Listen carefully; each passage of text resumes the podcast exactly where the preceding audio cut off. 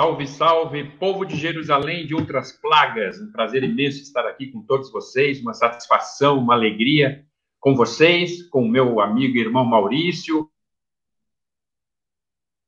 Boa noite, Edson, boa noite a todos. E vamos à luta, como diz o Maurício, bora. Aí, apareceu Joaci, Luiz Lene, Tomásia, Sara. Bom estar aqui. Bom todos nós estarmos aqui. Com certeza teremos uma hora está trazendo profundas reflexões pessoais, principalmente para nós. Os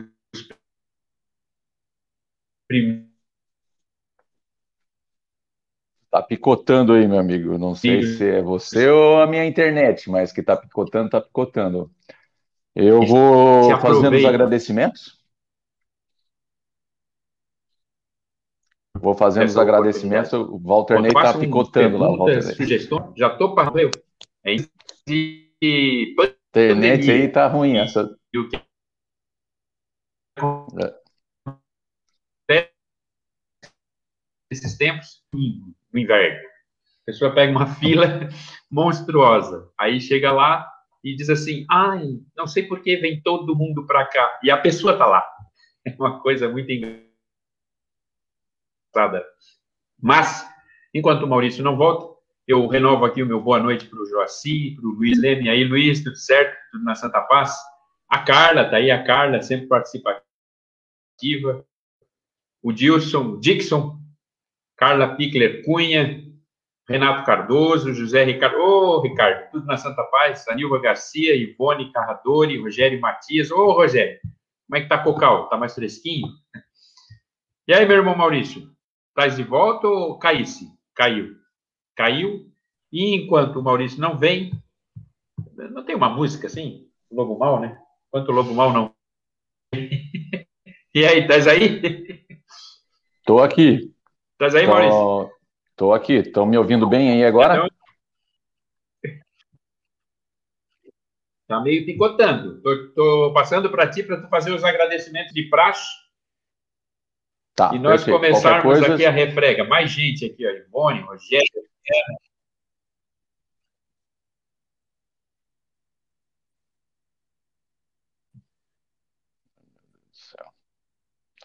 Tá, eu vou fazendo aqui os agradecimentos aqui, Walter Ney. E aí, Marister, tudo na Santa Paz? Carla Pickler, estamos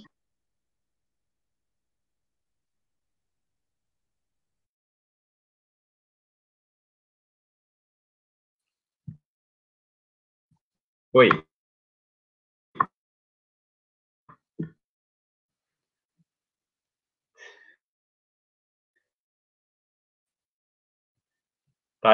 É, será que é a minha internet é a minha ou é a do Maurício? Pelo jeito é a, é a do Maurício, que participam e ajudam e a divulgar, a disseminar a doutrina por todas as plagas. Seja a Federação Espírita Catarinense, Quarta URI, Sexta URI, se eu esqueci de alguém, pode passar ali, anotar ali.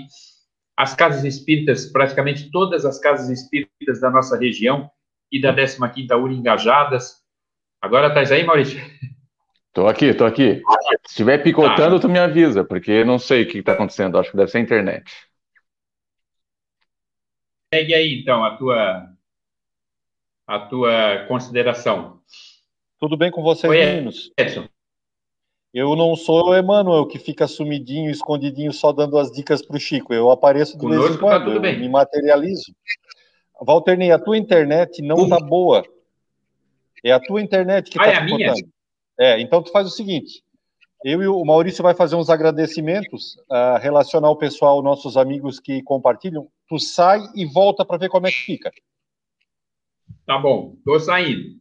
É, é tu que está hoje picotadinho. Vamos lá, toca aí, Eu pensei Maurício. que era eu. Tá. Maurício, eu Vamos lá, os agradecimentos. Quietinho.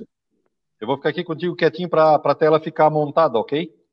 Perfeito, amigão. Então vamos agradecer aí os, alguns centros espíritos, Centro Espírita Celeiro de Luz, de Arroio do Silva, Centro Espírita Allan Kardec de Tubarão, Emmanuel de Uruçanga, Celeiro de Luz de Sombrio, Círculo da Luz de Criciúma, Seara de Criciúma, Chico Xavier de Criciúma, Libertação de Orleães, Jesus e Caridade de Cocal, Casa da Fraternidade de Arananguá, Luz e Amor de Arananguá, Luz e Paz e Caridade de Araranguá, Oswaldo Melo de Garopaba, a quarta URI de Blumenau, a Federação Espírita Catarinense, a 15ª URI lá de Tubarão, Moacir Zeferino, Centro Espírita Deus, Jesus e Caridade Garopaba, Caminho Verdade, Caminho da Verdade Capivari de Baixo, grupo de estudo lá de Luz do Nazareno de Turvo, Caminho, Verdade e Vida de Jaguaruna, Deus, Amor e Caridade Tubarão, Vinha de Luz de Armazém, Espírito, é, Centro Espírita Luz e Esperança de Braço do Norte,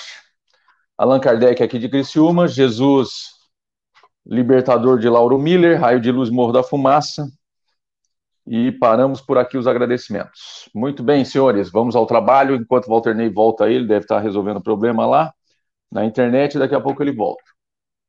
A gente estava tratando sobre a temática envolvendo, no primeiro capítulo ali, as zonas inferiores, apresentamos para vocês as zonas inferiores, e depois, no segundo capítulo, a presença do Clarencio vindo com o objetivo de auxiliar o André Luiz.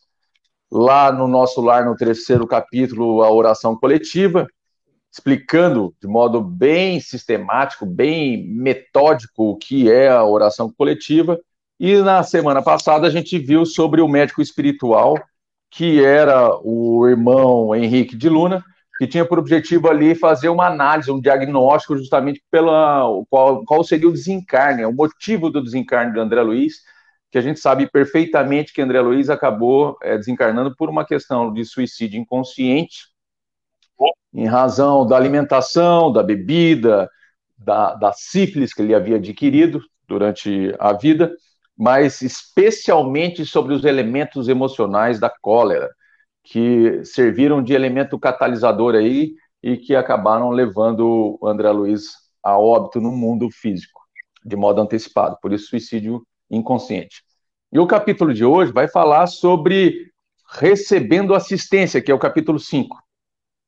E aqui o capítulo já abre, é, Walter Ney, falando-nos sobre Lísias, Lísias aqui como aquele, digamos, aquele indivíduo, aquele assistente do médico Henrique de Luna, foi aquele médico que fez o diagnóstico acerca da vida do desencarne da André Luiz, e ele chega aqui com a autoridade, então, de se de auxiliar André Luiz nesse desenvolvimento, nesse processo de recuperação, diante do desencarne dramático que o André Luiz vivenciou.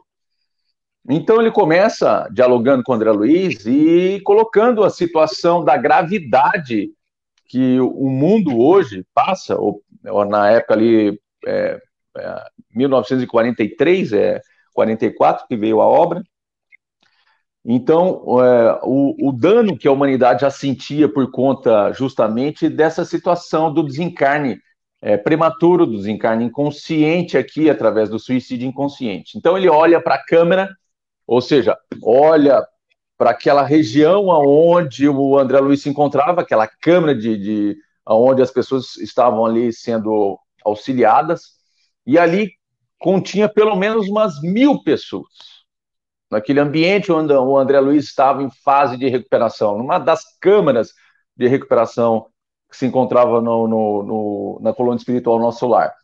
E o engraçado é que o Lísias, ele vai dizer para o André Luiz que aquela ali era a menor das câmeras de auxílio aos desencarnados no mundo espiritual e que continha apenas, tão somente mil pessoas ali internadas naquele local. E ele faz um dado estatístico aqui que me impressionou de forma demasiada, o Walter Ney. Ele vai dizer assim: na turma de 80 enfermos a que devo assistência diária, 57 se encontram nas suas condições. Ou seja, em torno de 70% das pessoas que ali se encontravam sob a tutela do Lísias, 80 pessoas, pelo menos 70% dessas pessoas se encontravam na mesma situação que André Luiz. Qual era a mesma situação? Do desencarne como suicida inconsciente. E ele diz assim: talvez ignore que existem por aqui os mutilados. Já pensou nisso? Porque o André Luiz ali, ele ele estava ainda no processo da desencarnação mesmo, sei lá, nove anos aproximadamente, sofrendo ainda os efeitos dessa desencarnação por conta do câncer que ele teve na região gastrointestinal. E aí o Lísias começa a questionar ele, mas o, o teu problema ainda, perto dos demais que a gente está dando assistência aqui, há, é, há problemas muito maiores do que o teu, André Luiz. Ele vai dizer assim, e talvez já ignore que existem por aqui os mutilados, já pensou nisso? Sabe que os homens imprevidentes que gastou os olhos no mal aqui comparecem sem órbita, em órbitas vazias? Que o malfeitor interessado em utilizar o dom da locomoção fácil nos atos criminosos experimenta a desolação da paralisia quando não é recolhido absolutamente sem pernas? Que os pobres obsidiados nas aberrações sexuais costumam chegar em extrema loucura. Então, aqui, o Lísias está ressaltando alguns dos elementos de, de dor humana, de lesões é, no perispírito, como os cegos, os coxos, os loucos, aqueles indivíduos que se entregaram de maneira sem reflexão profunda às questões da materialidade do mundo. E, e quando desencarnam e podem ter ciência, consciência de si no mundo espiritual, se percebem em situações dramáticas como essa aqui. É evidente que o Walter Ney vai abordar, ele vai dizer, é, até já sei que o Walter Ney vai dizer ali, ó. Ele vai dizer, na verdade, que é uma questão mental do espírito, né? Não é que o espírito está sem perna. Não é que o espírito está aqui sem. É. É, pode falar, Walter. É, se vocês estiverem me ouvindo, porque o meu problema de fato é a minha internet. É, então, fazendo, essa, fazendo um paralelo com esse trechinho do, dessa abertura do capítulo 5, Maurício, isso me remete a uma tradição das culturas em, em especificar o, os infernos, que ali é quase que uma, uma, uma analogia a essa tradição que eles fazem ali, de especificar os infernos conforme o tipo de delito que o cidadão praticava em vida. Os, os gregos tinham isso, né? Eles tinham o Tártaro, que era um lugar de a alma das pessoas injustas, impiedosas, enfim, ele tinha uma, uma, um perfil de, de, entre aspas, né? Pessoas que cometiam pecados iam para o Tártaro. Para os Campos Elíseos, que já era um lugar é, benevolente, é como se fosse o nosso paraíso iam as pessoas que praticavam o bem. E para o campo dos, de. O nome é meio estranho, tá? Mas é isso aí mesmo. O campo de Asfódalos iam as pessoas que, que eram indiferentes, não praticavam nem o bem nem o mal. E essas pessoas que não praticavam nem o bem nem o mal, elas. É incrível, porque, em verdade, elas estavam, estavam fadadas a, a um castigo que se mia a ficar eternamente numa planície escura, sem nenhum destino, sem nenhuma consciência. Olhem como eles tinham um, um profundo, é, uma profunda simbologia nisso. Que nós, muitas das vezes, no início da vida, nós acreditamos que, olha, eu estou vivendo a minha vida, estou cuidando da minha vida, estou é, não estou fazendo mal para ninguém.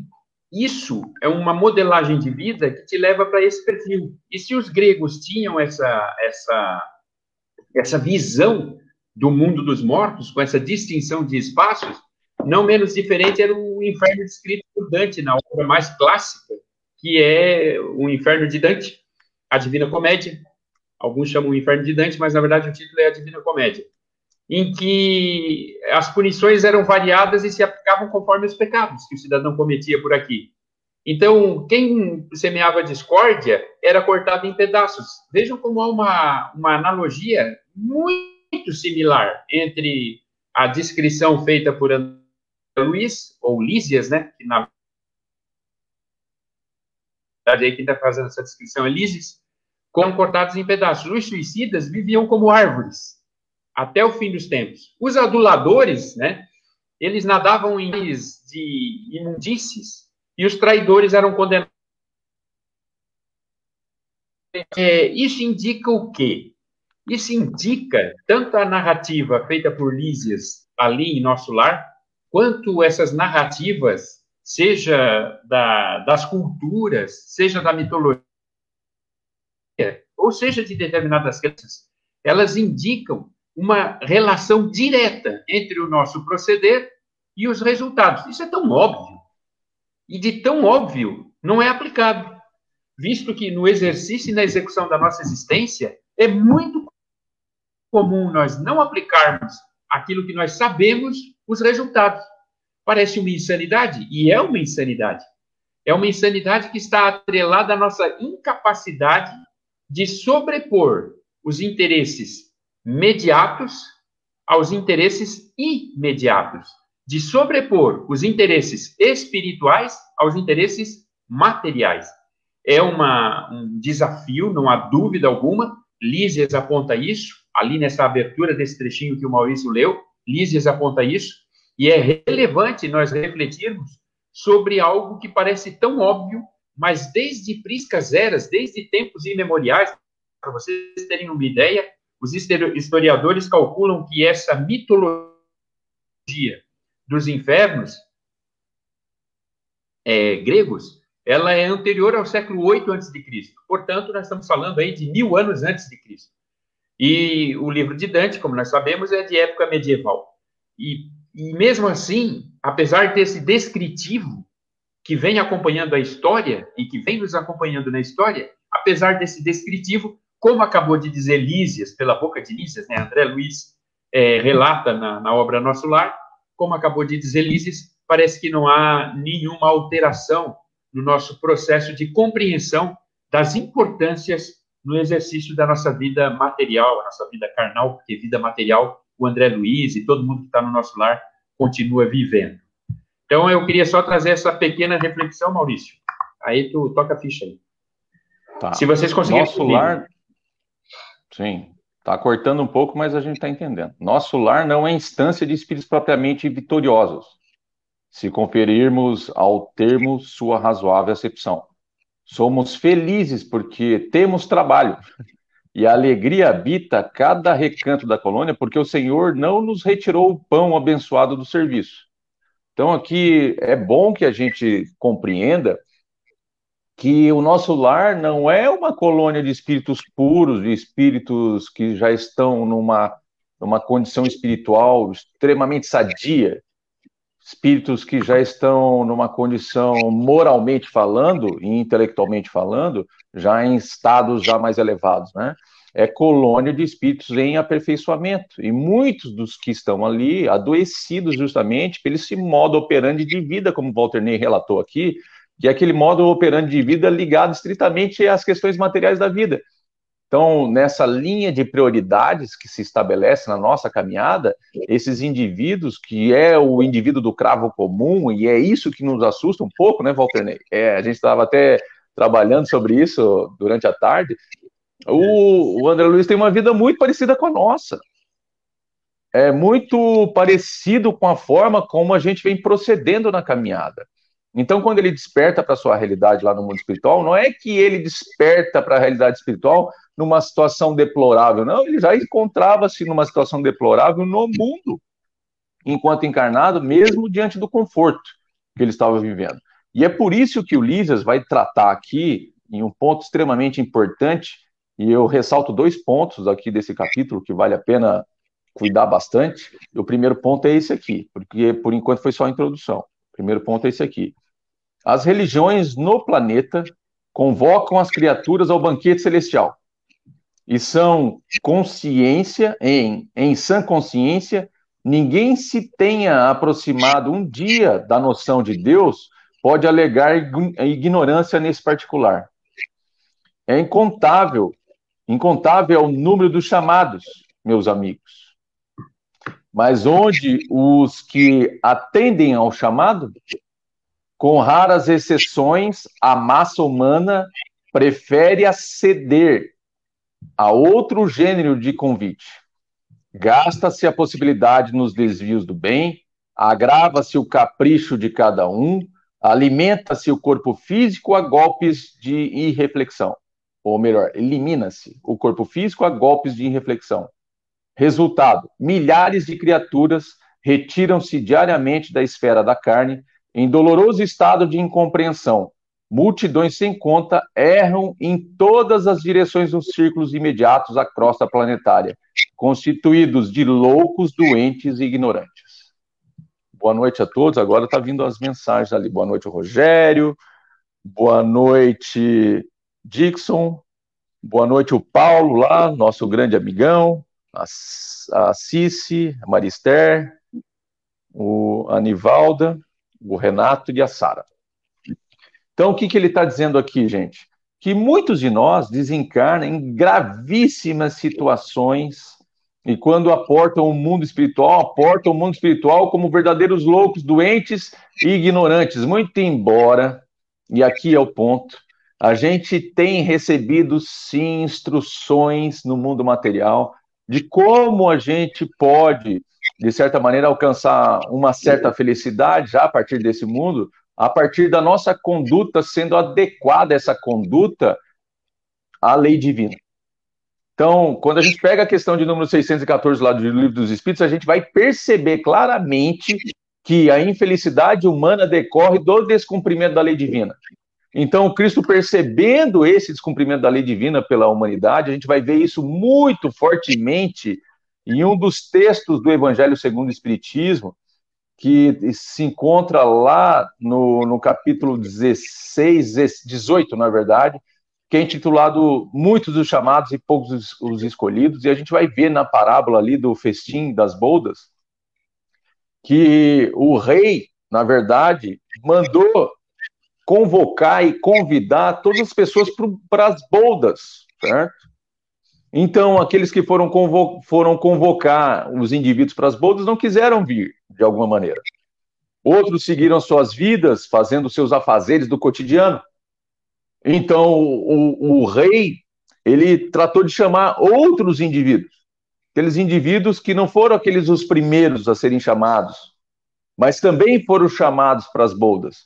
E quando ele percebe lá no festim, ele se aproxima da mesa central e pode perceber lá dentro da mesa central que havia um indivíduo que não estava devidamente trajado com é, as vestes nupciais. Então ele chama atenção e pede para o indivíduo sair. Então, se a gente for parar para analisar, o convite está sendo feito há séculos pelo Cristo. E antes do Cristo, os seus precursores.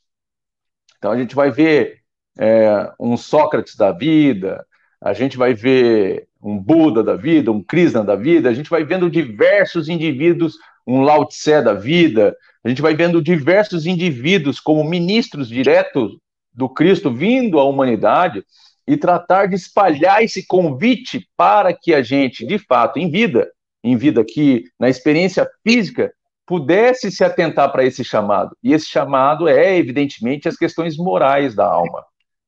É, é, necessário a gente começar a dar vazão a essas questões. Então, quando o Evangelho segundo o Espiritismo fala dos muitos chamados, é importante a gente ressaltar aqui que esse chamado, gente, é o chamado à luz, certo? A gente vai ver mais adiante ali. É o, é o chamado do indivíduo à luz. Tem uma obra muito fantástica que é aquele Evangelho, o Evangelho de Emmanuel. Não sei se vocês já tiveram contato. O Evangelho de Emmanuel, ele vai fazer uma análise bem profunda de todos os evangelhos.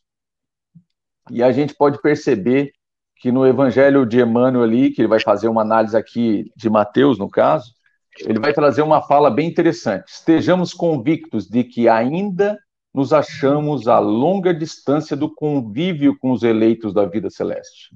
É aquilo que o Walter Ney falou. A gente está bem distante ainda dos graus mais elevados da vida. Entretanto, pelo chamado da fé viva que hoje nos traz ao conhecimento superior, guardemos a certeza de que já somos os escolhidos.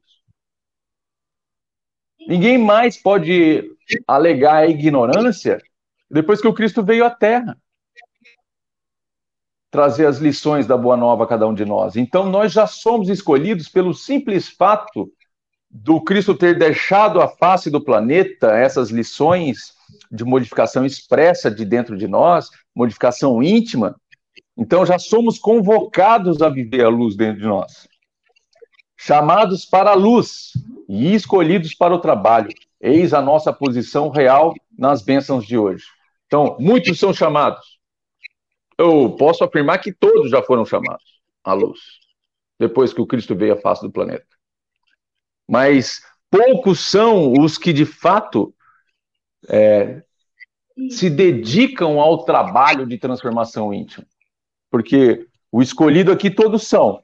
Agora, de fato, o indivíduo que se escolhe no sentido assim, poxa, agora eu vou desempenhar o meu papel. A escolha aqui é o exercício do trabalho que foi nos entregue nas mãos para que a gente pudesse operar. Isso que o Lícia está falando aqui para o André Luiz. Muitos chamados, poucos escolhidos, porque são poucos os que se dedicam ao trabalho efetivo de transformação de si mesmo. O equipamento que tu diz é o roteador. Bom, é, deixa eu só voltar ali para o raciocínio, Maurício, se ainda estiver funcionando. Que... Tá funcionando. Tá. Então, deixa eu, agora eu vou alongar um pouquinho. Acreditaria, porventura, que a morte do corpo nos conduziria a planos de milagres?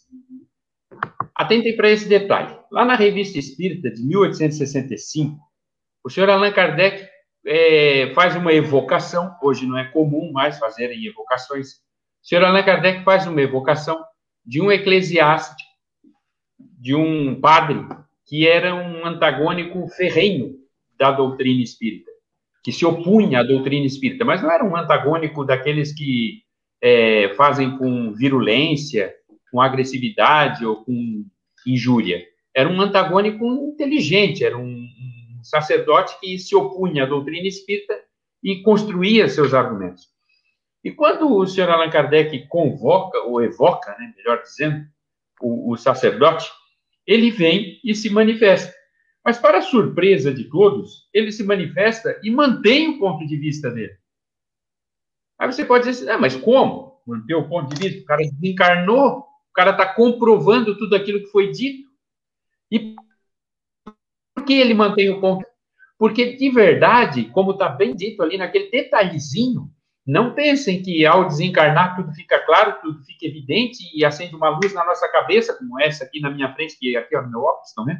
É a luz que acende na minha cabeça, e acende uma luz na tua cabeça e nossa, é assim que as coisas são, ah, que puxa vida. Não! Você mantém as suas convicções.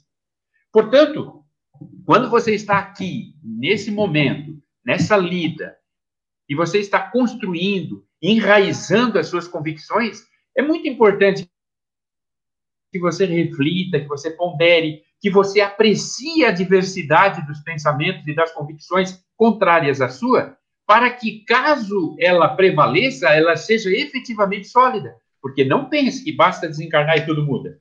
Você vai permanecer imbuído e embotado daquelas crenças que muitas das vezes é o caso do sacerdote, depois vocês vão dar uma olhadinha na Revista Espírita de 1865, a evocação do sacerdote, é o caso dele, ele vem e ele considera ainda. Ele diz o seguinte: olha, é, de fato, tens razão. Nós defendíamos aí que só os demônios poderiam se comunicar, e evidente que eu não sou um demônio. Portanto, todos podem se comunicar e vocês têm razão nisso. Contudo, e aí olhem só como é importante, às vezes nós estabelecemos uma relação de transparência conosco mesmos. Ele diz assim: contudo, é, não é muito. É, como é que ele usa a expressão? Deixa eu tentar lembrar aqui. Ele diz algo mais ou menos assim: não é inteligente socialmente a proposta do Espiritismo, porque ela coloca o padre na vala comum, ela coloca o príncipe na vala comum, e, portanto, isso poderia causar um dano social. Vejam que a reflexão não sobre a utilidade o Walter nem está cortando. Da crença. Percebe? E com isso, ele constitui um raciocínio. Estou falando para os espíritos. Vocês ouviram só um pedacinho. Então, eu vou tentar ir corrigindo por aqui, tá bom? Enquanto isso, tu vai falando, Maurício. Vai falando, vai falando. Depois eu, eu falo. Tá, perfeito. Então, Walter Ney parou ali. Acreditaria, porventura, que a morte do corpo nos conduziria a planos de milagre? Então, é justamente aquilo que a gente imaginava, né? A gente imaginava o seguinte: bom, eu vou ter uma vida comum aqui. Que, que é a vida comum, gente? A vida comum é o indivíduo lá é, que inicia sua trajetória, se forma, constitui família, corre atrás do pão de cada dia para poder sustentar a família, e aí ele se perde nesse emaranhado é, da vida material e dá total prioridade para essas questões materiais da vida, esquecido das questões espirituais. Ele acha que quando ele desencarnar no mundo espiritual, já que ele não fez o mal, só que aqui é, é bom ressaltar o que o livro dos Espíritos nos ensina, né? O indivíduo que não pratica o mal, ele por si só não está praticando o bem, né? O bem ele precisa ser praticado na essência, porque a ausência do bem que é o mal. Então, quando o indivíduo ele não pratica o mal, ele ainda assim se encontra no mal porque não pratica o bem. Então, não há como acontecer milagres quando a gente desperta no mundo espiritual. Foi o que aconteceu com André Luiz. É isso que o André Luiz está dizendo para nós. É isso que o Liz está ensinando aqui.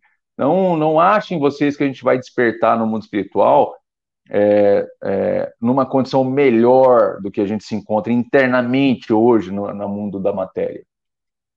E aí ele continua: somos compelidos a trabalho áspero, a serviço pesado, e não basta isso. Se temos débitos no planeta, por mais alto que ascendamos, é imprescindível voltar para retificar, levando o rosto no suor do mundo, desatando algemas de ódio e substituindo-as por laços sagrados de amor. Não seria justo impor a outrem a tarefa de mondar, mondar aqui significa arrancar, o campo que semeamos de espinho com as próprias mãos. Então, o que, que o André Luiz está ressaltando aqui para nós, junto com o Lísias? Né? O Lísias está informando o seguinte: que não bastasse a gente perceber a necessidade do trabalho áspero, perceber a, a necessidade do serviço pesado, é, isso por si só ainda é insuficiente. Porque se encontra impregnado dentro de nós ainda aquelas mazelas íntimas que nos levaram, de certa maneira, ao, ao equívoco na caminhada. Então a gente exerce atividade porque fomos convocados à luz, e agora aceitando o chamado é, do trabalho que o Criador da vida, o Cristo, nos entrega como uma forma de prática do bem, aqui que é o interessante, né? É isso que, que é interessante, a gente vai ver que isso é, no fundo, uma espécie de reparação. Ele vai nos ensinar aqui que é preciso voltar, através da reencarnação, no mundo físico, evidente, com o objetivo de reparar o prejuízo que a gente causou nas existências anteriores, justamente para que a gente possa, de certa maneira, se adequar é, às leis divinas e tornar a nossa consciência, de certa maneira, é, mais tranquila perante os equívocos que a gente foi cometendo, cometendo na caminhada. Então, eu me lembro aqui da obra é, No Céu e Inferno, que lá no item 16 e 17 do, do, da, é, do item lá que vai falar sobre o código da vida futura, que é, na primeira parte da obra tem lá no item 6, 7, o princípio da doutrina espírita sobre as penas futuras, certo? Então ali ele vai tratar justamente de três elementos são extremamente importantes que a gente precisa trabalhar aqui para compreender como que se processa, então, esse reajustamento do indivíduo perante a lei divina, perante a sua própria consciência. E é isso que o Lisa está falando aqui para André Luiz. Então, o professor Allan Kardec ele vai nos ensinar lá que o arrependimento, expiação e reparação constitui, portanto, três, as três condições necessárias para apagar os traços de uma falta e suas consequências. Está lá no item 16, então, desse capítulo para a gente poder entender que o arrependimento ele suaviza os traços da expiação, ele vai dizer, abrindo pela esperança o caminho da reabilitação, mas só a reparação, contudo, pode anular o efeito destruindo-lhe a causa. Do contrário, o perdão seria uma graça não uma anulação.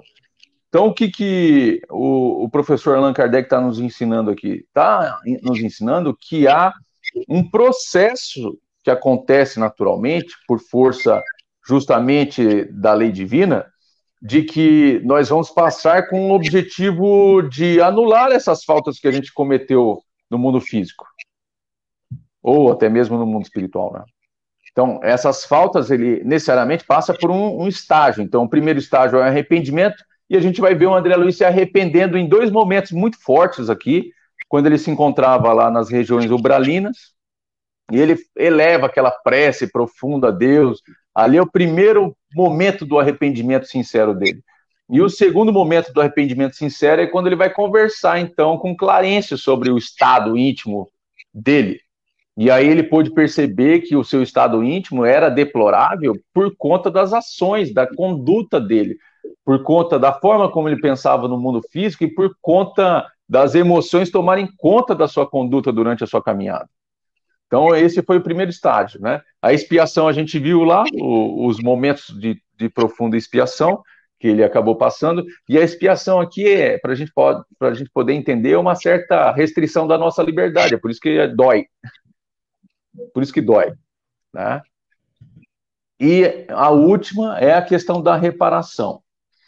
A reparação ela é profundamente interessante, porque o professor Allan Kardec vai dizer o seguinte: a reparação consiste em fazer o bem àquele a quem se havia feito mal. Quem não repara os seus erros numa existência, por fraqueza ou má vontade, achar-se-á numa existência ulterior, ou seja, posterior, em contato com as mesmas pessoas que de si tiveram queixas, e em condições voluntariamente escolhidas, de modo a demonstrar-lhe reconhecimento e fazer-lhe tanto bem quanto mal lhes tenha feito. Então, André Luiz, os três pilares, olha lá a Brígida falando, são os três pilares. Ó, o Luiz, salve. Boa noite, Luiz. Isso, os três pilares da mudança, arrependimento, expiação e reparação. Então, tudo começa ali na, na, no arrependimento e termina na reparação. E aqui, por que, que o bem é importante, então? Porque o bem, como vai dizer o próprio Pedro, o bem cobre uma multidão de pecados. Né? Então, aqui já está nos informando que quando a gente está no exercício da prática do amor, quando a gente está no exercício da prática do bem, é evidente que a gente está num processo de reajustamento, de reparação do prejuízo que a gente vem causando ao outro, porque a gente pode, pode observar que o dano maior, apesar de ser ao outro, o dano maior é a nós próprios, a nós mesmos. Somos nós os mais lesados, porque no, no fundo a decisão que a gente toma, a má decisão que a gente toma, as consequências são sentidas por nós. Às vezes o outro já avançou, às vezes o outro já perdoou, já foi adiante e a gente continua na marcha lá atrás. Então, esse processo de reparação é profundamente importante porque ele nasce daquele princípio do reconcilia, reconciliar é, o mais depressa possível, enquanto você está a caminho com aquele indivíduo que você causou dano. Era essa a proposta de Jesus para a nossa vida. Né? Por que, que ele fala da reconciliação como uma metodologia de reparação do prejuízo que a gente causou?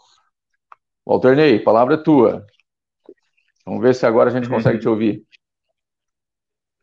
É, na verdade, essa, essas ponderações que são colocadas, é, eu, eu, insisto muito nisso e é, e é, o tempo e é o ponto central. Deixa eu só fazer uma observação que é um xiste, tá? Aproveitando. Tá. Lísias vai ali, faz toda essa, essa narrativa. Estão ouvindo? Estamos. Então? Uhum. Vai ali, faz toda essa narrativa e tal. Aí, quando o. O, o, o, oh, meu Deus, o André Luiz faz uma exclamação de reflexão, como fui perverso, Lísias diz assim: cale-se, meditemos no trabalho a fazer, no arrependimento verdadeiro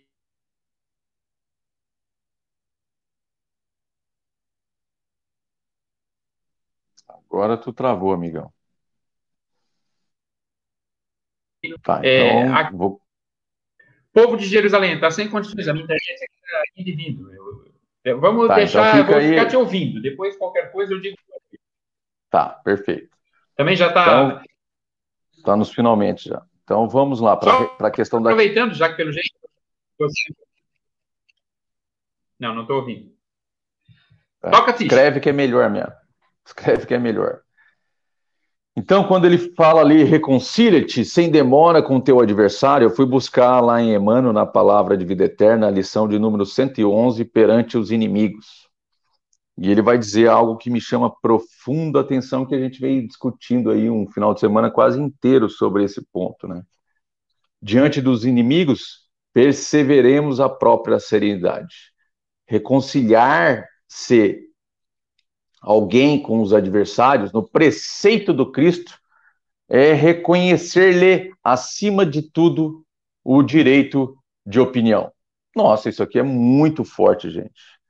Porque a gente sempre achou que reconciliar era lá, pede desculpas, passa por cima daquela dificuldade né, e segue a vida.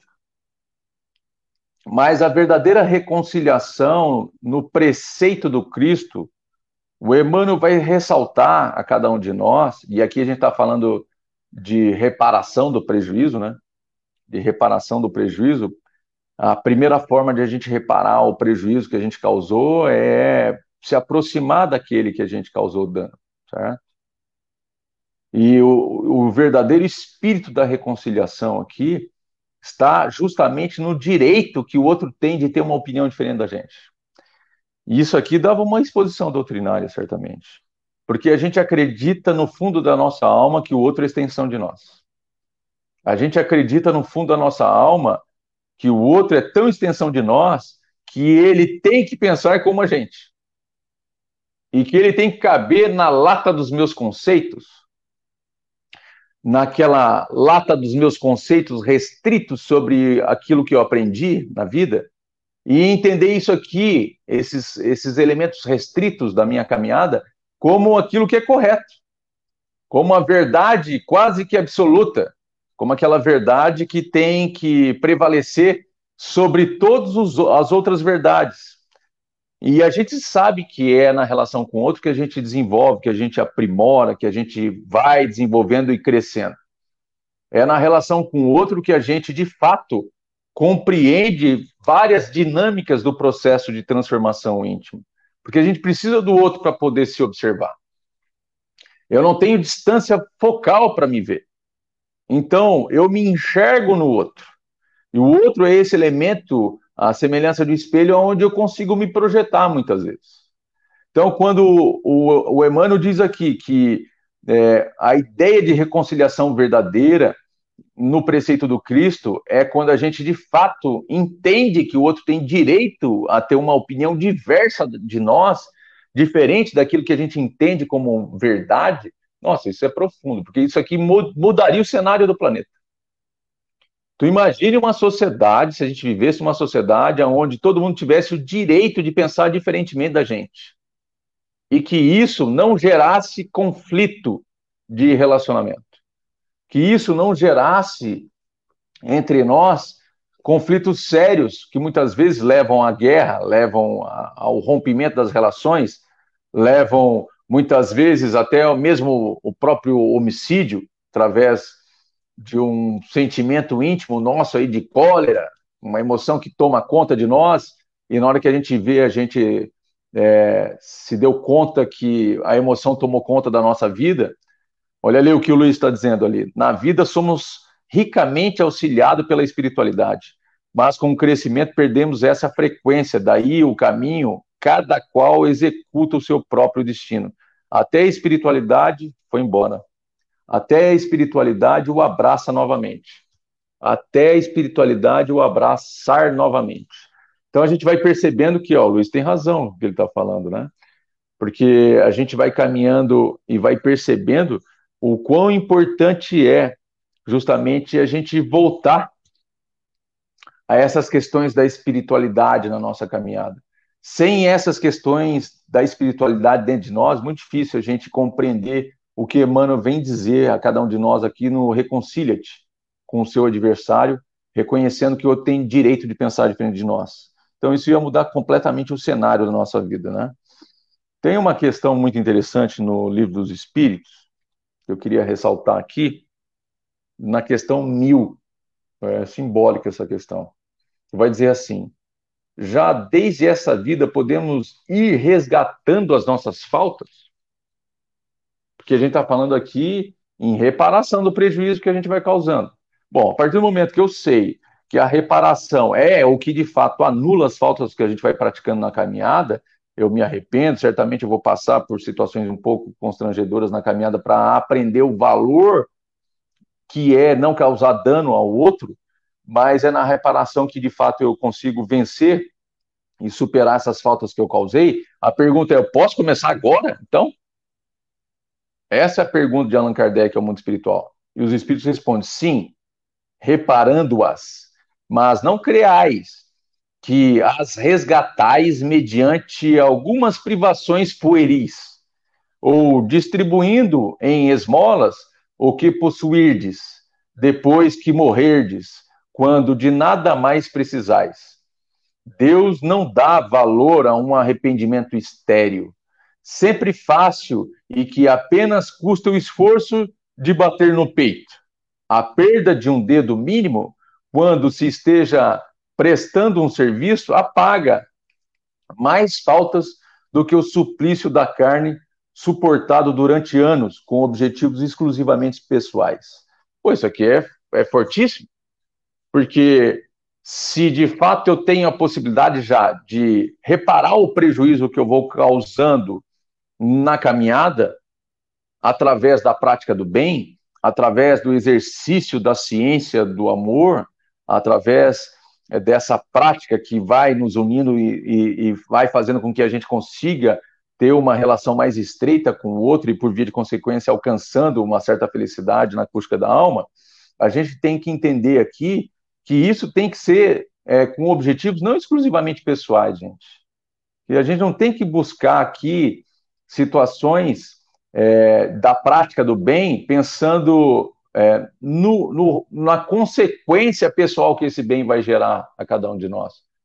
Porque se a gente vai ler a questão sobre a caridade, que vai falar a verdadeira caridade é a caridade desinteressada, já que a caridade é a chave, como vai dizer o, o, a revista Espírita, a chave é, de libertação de cada um de nós, é a chave do Espiritismo. É, a gente tem que entender aqui, então, que essa caridade ela tem que ser desinteressada. Vocês já pararam para analisar friamente o quanto a gente pratica, muitas vezes, o bem pensando única e exclusivamente nos nossos interesses de ganho pessoal, de brilho pessoal? Veja se muitas vezes não é assim, até mesmo dentro do movimento espírita, dentro de qualquer outra religião o indivíduo ele quer ser a luz daquela, daquela, daquela lição que é levada à humanidade, e aí a gente vai aprendendo que toda construção ela é verdadeira quando ela é uma construção coletiva, é na construção coletiva que brilha a luz da mensagem e não brilha o nosso personalismo. Então, aqui nessa lição, o pessoal vem dizer que, de fato, o mundo espiritual vem dizer que, de fato, a gente consegue sim apagar essa, ou anular essas faltas que a gente vai cometendo, quando a gente exerce de fato a caridade de modo desinteressado, sem aquela vontade de exercer é, a caridade com benefícios particulares e pessoais. Vamos ver se tu consegue falar agora, Miguel. Estou até perdendo o ritmo. Na verdade, aqui aproveitando que a Brígida, eu estava comentando que a Brígida colocou ali, é expiação. É, nós temos uma fixação pela expiação. E o, a proposta da vida nunca foi essa especificamente, apesar de estar lá, tá no livro dos Espíritos, explicitado que uma das razões da encarnação é essa. Só que a palavra expiação é que ganhou um contorno que não tem mais relação com a origem, o significado. A proposta da vida é processo de aprendizado, a proposta da existência e da vida como um todo é um processo de aprendizado. E nós construímos essa fixação pela expiação, pela necessidade de expiação. Você tem que espiar. O que, que você entende por expiação? Assim, muito objetivamente e, e até semanticamente. O que, que você entende? por expiação, pelo mesmo dano, pela mesma aflição, isso é impossível. Porque para você passar pelo mesmo dano e pela mesma aflição, necessariamente você teria que estar na mesmíssima condição material, intelectual, emocional, sentimental, espiritual. Mesmíssima. Não pensa que, nesse contexto, espiar seria pura e simplesmente dizer o seguinte: ah, você matou alguém, então você vai morrer nas mesmas circunstâncias ou vai passar pelo mesmo, mesmo processo. O processo é muito mais complexo. Daí que o processo é de natureza pedagógica. O processo de vida é de natureza pedagógica. E não uma mera aritmética de fez lá, vai ser punido aqui. E, e é importantíssimo que nós consigamos desvincular isso que afasta muita gente da doutrina espírita. Muita gente. Porque isso é um atavismo que nós trazemos de outras construções. Construções que nós tivemos em priscas eras e que faziam muito sentido naquele momento em que nós estávamos nos habituando ao processo de ir e vir. Agora, dentro desse contexto, o imperioso é nós entronizarmos, colocarmos como hierarquicamente superior justamente o processo pedagógico da educação do espírito. E a educação do espírito se dá através de uma compreensão, de uma interação, uma compreensão de tudo à sua volta, uma interação com tudo à sua volta e a construção de um discernimento. Sem discernimento não há moral. E aqui, por favor, entendam moral não como moral religiosa. Sem discernimento não há moral, e sem esse comportamento moral, não há maturidade do espírito. E é aí que entra o cerne da questão. E tudo isso é conseguido através de um processo pedagógico e não de um processo expiatório. Processo expiatório não resolve como nunca resolveu e nem está na origem das razões da nossa desse, dessa modelagem pelo todo que é a modelagem do processo de existência, que nós chamamos de reencarnação. Nós e mais uns, uns 3 bilhões e meio de seres que creem na reencarnação, porque mais da metade da humanidade tem como crença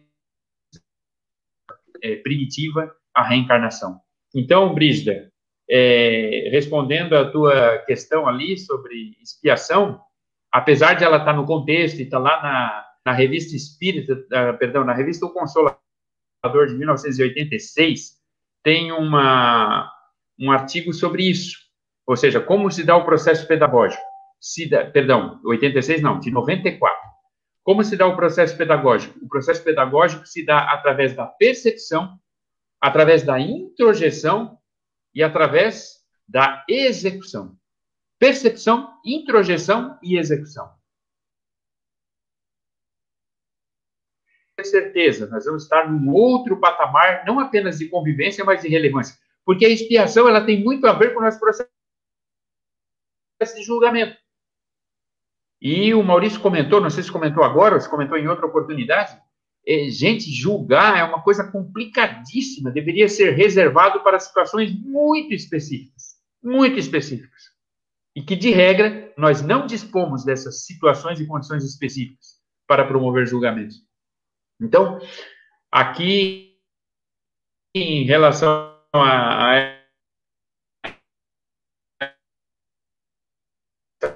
a questão, é por aí, mas a Brígida colocou ali, ó, dentro desse contexto, entendo que a expiação são a prova desse, e as palavras têm espírito, como tudo.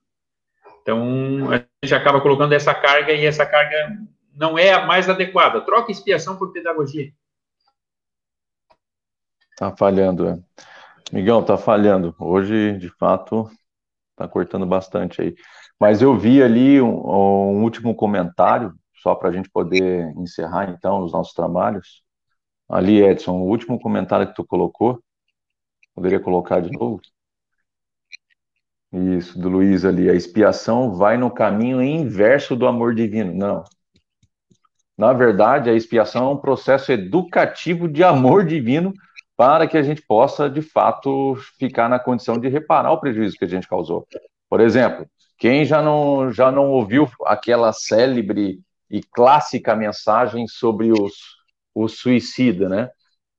Que o indivíduo veio para cá e mesmo ele num corpo totalmente é, deficiente, ele ainda assim tinha pensamento suicídio e ele estava ali matutando como que ele poderia se jogar do precipício.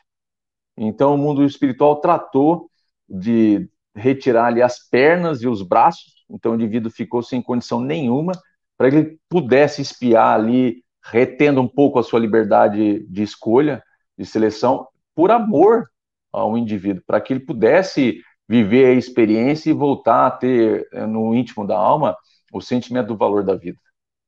Então, a expiação ele é um processo destinado justamente é, para nos auxiliar no progresso divino. Por isso que ele é essa ferramenta salutar.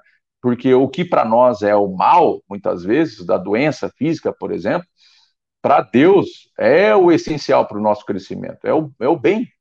Então, vamos imaginar que a gente tem um filho pequeno e a gente vai levantar o filho às seis horas da manhã, tolhendo a liberdade dele permanecer lá é, na cama quentinho durante a manhã.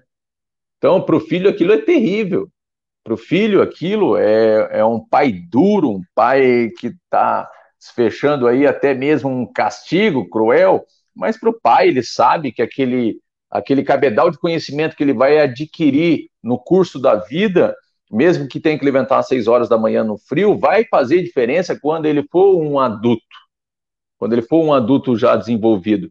Então, os processos de expiação que a gente vai passando na caminhada, além de ser um mecanismo de amadurecimento da nossa alma para compreender alguns aspectos de algumas lições que a gente talvez não tenha aprendido na essência, eles servem justamente para nos trazer de volta ao equilíbrio, ao equilíbrio perante a nossa própria consciência, o equilíbrio perante a própria lei divina. Gente, é, hoje o time se fez. Eu agradeço imensamente a presença de todos, os comentários que foram feitos pela Carla, pela pela Ana, pela Brígida, os comentários feitos aí pela Sara, pela Kátia, pela Nilva, pelo Rogério, pelo Paulo Mendes, lá de Aranaguá, amigão, Cici, Marister, o Rogério, a Renata e a Sara. Tantos outros aí, o Luiz também, que acabou se manifestando, a gente só tem a agradecer. É, a gente pede, pede, desculpa aí pela questão técnica lá do Walter Ney, que ele deve estar com um problema na, na rede, e nesse momento aí a gente agradece a Federação Espírita Catarinense e todos aqueles que estão ligados a nós, os 30 e pouco canais aí que estão ligados imediatamente a cada um de nós, tá bom? Walter Ney, quer tentar dar suas considerações? Pessoal, mais uma vez é uma pena. Vamos ver se resolvemos isso para a próxima semana, para ter maior interatividade com vocês. Um abraço, felicidades e fiquem bem. Obrigado, Edson, aí, que está no backstage. Grande abraço a todos. Bye.